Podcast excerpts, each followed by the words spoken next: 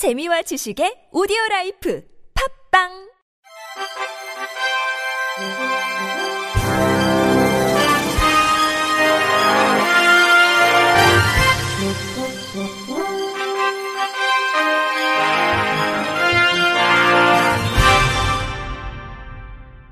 청취자 여러분 안녕하십니까? 11월 14일 월요일 KBIC 뉴스입니다. 전국 장애인 차별철폐연대가 오늘부터 출근길 지하철 탑승 시위를 유보합니다. 전 장현은 이날 보도 자료를 통해 지난 7일부터 10일까지 진행된 국회 보건복지위원회에서 지금까지 전장현이 요구해온 장애인 활동 지원 예산, 주간 활동 서비스 예산, 탈시설 시범 사업 예산 등이 의미 있게 반영됐다면서 2023년 장애인 권리 예산 반영에 대한 마지막 희망을 봤다고 밝혔습니다.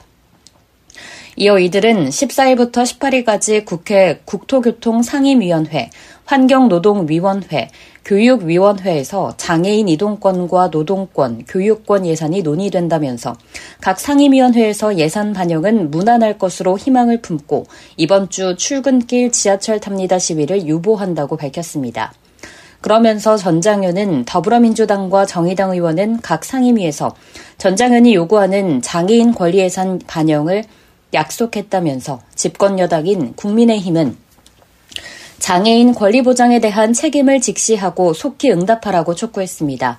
전장현은 이날 오전 8시께부터 서울 지하철 4호선 삼각 지역에서 해화역으로 이동하며 삭발식과 선전전을 진행했으며 이 같은 방식의 지하철 시위는 내일까지 이어지고 수학 능력 시험 예비 소집일인 16일과 수능 당일인 17일에는 지하철 삭발식과 선전전도 진행하지 않을 계획입니다. 장애인 사격 국가대표 이장호, 박진호, 심영집이 세계 신기록을 세우며 장애인 사격 세계선수권 대회 단체전에서 금메달을 차지했습니다. 대한 장애인 사격 연맹에 따르면 세 선수는 12일 아랍에미리트 아라인에서 열린 2022 아라인 장애인 사격 세계 선수권 대회 R1 10m 남자 공기소총 단체전에서 합계 1877.6점의 세계 기록으로 우승했습니다. 이장호는 부사관 사격 교관 출신으로 2010년 교통사고로 하반신 지체 장애인이 된 뒤 장애인 사격 선수로 제2의 인생을 시작했습니다. 박진호는 2020 도쿄 패럴림픽에서 은메달과 동메달을 하나씩 수확한 한국 장애인 사격 간판이고 심영집은 2020 도쿄 패럴림픽 사격 R7 남자 50m 소총 세자세 동메달리스트입니다.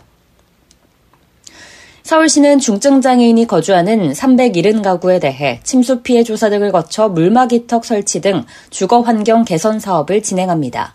서울시는 오늘 서울시청에서 한국헤비타트, 대우건설과 주거안전 취약계층 주거 환경 개선을 위한 업무 협약을 체결했습니다. 이번 협약을 통해 서울시는 연말까지 시범사업 대상지인 서대문구 부가현동과 강서구 화곡동네 두 곳에 대해 우선 지원하고 중증장애인이 거주하거나 개선이 시급하다고 판단되는 주택을 발굴해 사업을 이어갈 예정입니다. 앞으로 서울시는 반지하 주택 실태 조사 등을 거쳐 지원 대상을 지속적으로 발굴하고 대우건설은 사업비 2억 원을 후원하고 한국 헤비타트는 현장에서 사업을 진행합니다. 서울시는 이번 사업으로 반지하 주택 특성을 고려해 침수나 화재뿐만 아니라 환기나 채광 등 전반적인 주거의 질을 올리고 지원 대상도 중증 장애인뿐만 아니라 노인과 아동 양육 가구 등으로 넓혀 발굴할 방침입니다. 충북도 교육청의 장애인 고용률이 법정 기준을 크게 밑도는 것으로 나타났습니다. 어제 도교육청이 도의회에 낸 행정사무감사 자료에 따르면 올해 9월 기준 교육청 일반직 공무원의 장애인 고용률은 3.24%입니다. 교원은 이보다 훨씬 낮은 1.41%에 불과합니다. 전체 일반직 공무원과 교원을 합쳤을 경우 장애인 고용률은 1.76%입니다. 법정 기준의 미달함에 따라 도교육청은 1인당 120여만 원의 고용 부담금을 한국장애인 고용공단에 납부할 예정입니다. 도교육청 관계자는 교원의 경우 장애인 지원자가 모집 인원보다 적어 법정 기준을 지키는데 어려움이 있다고 말했습니다.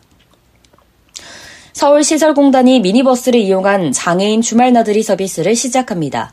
공단에 따르면 서비스는 서울 장애인 콜택시에 등록된 장애인을 대상으로 이뤄지고 매월 둘째, 넷째 토요일과 일요일 서울과 경기, 인천 지역 내 원하는 목적지로의 나들이가 가능합니다.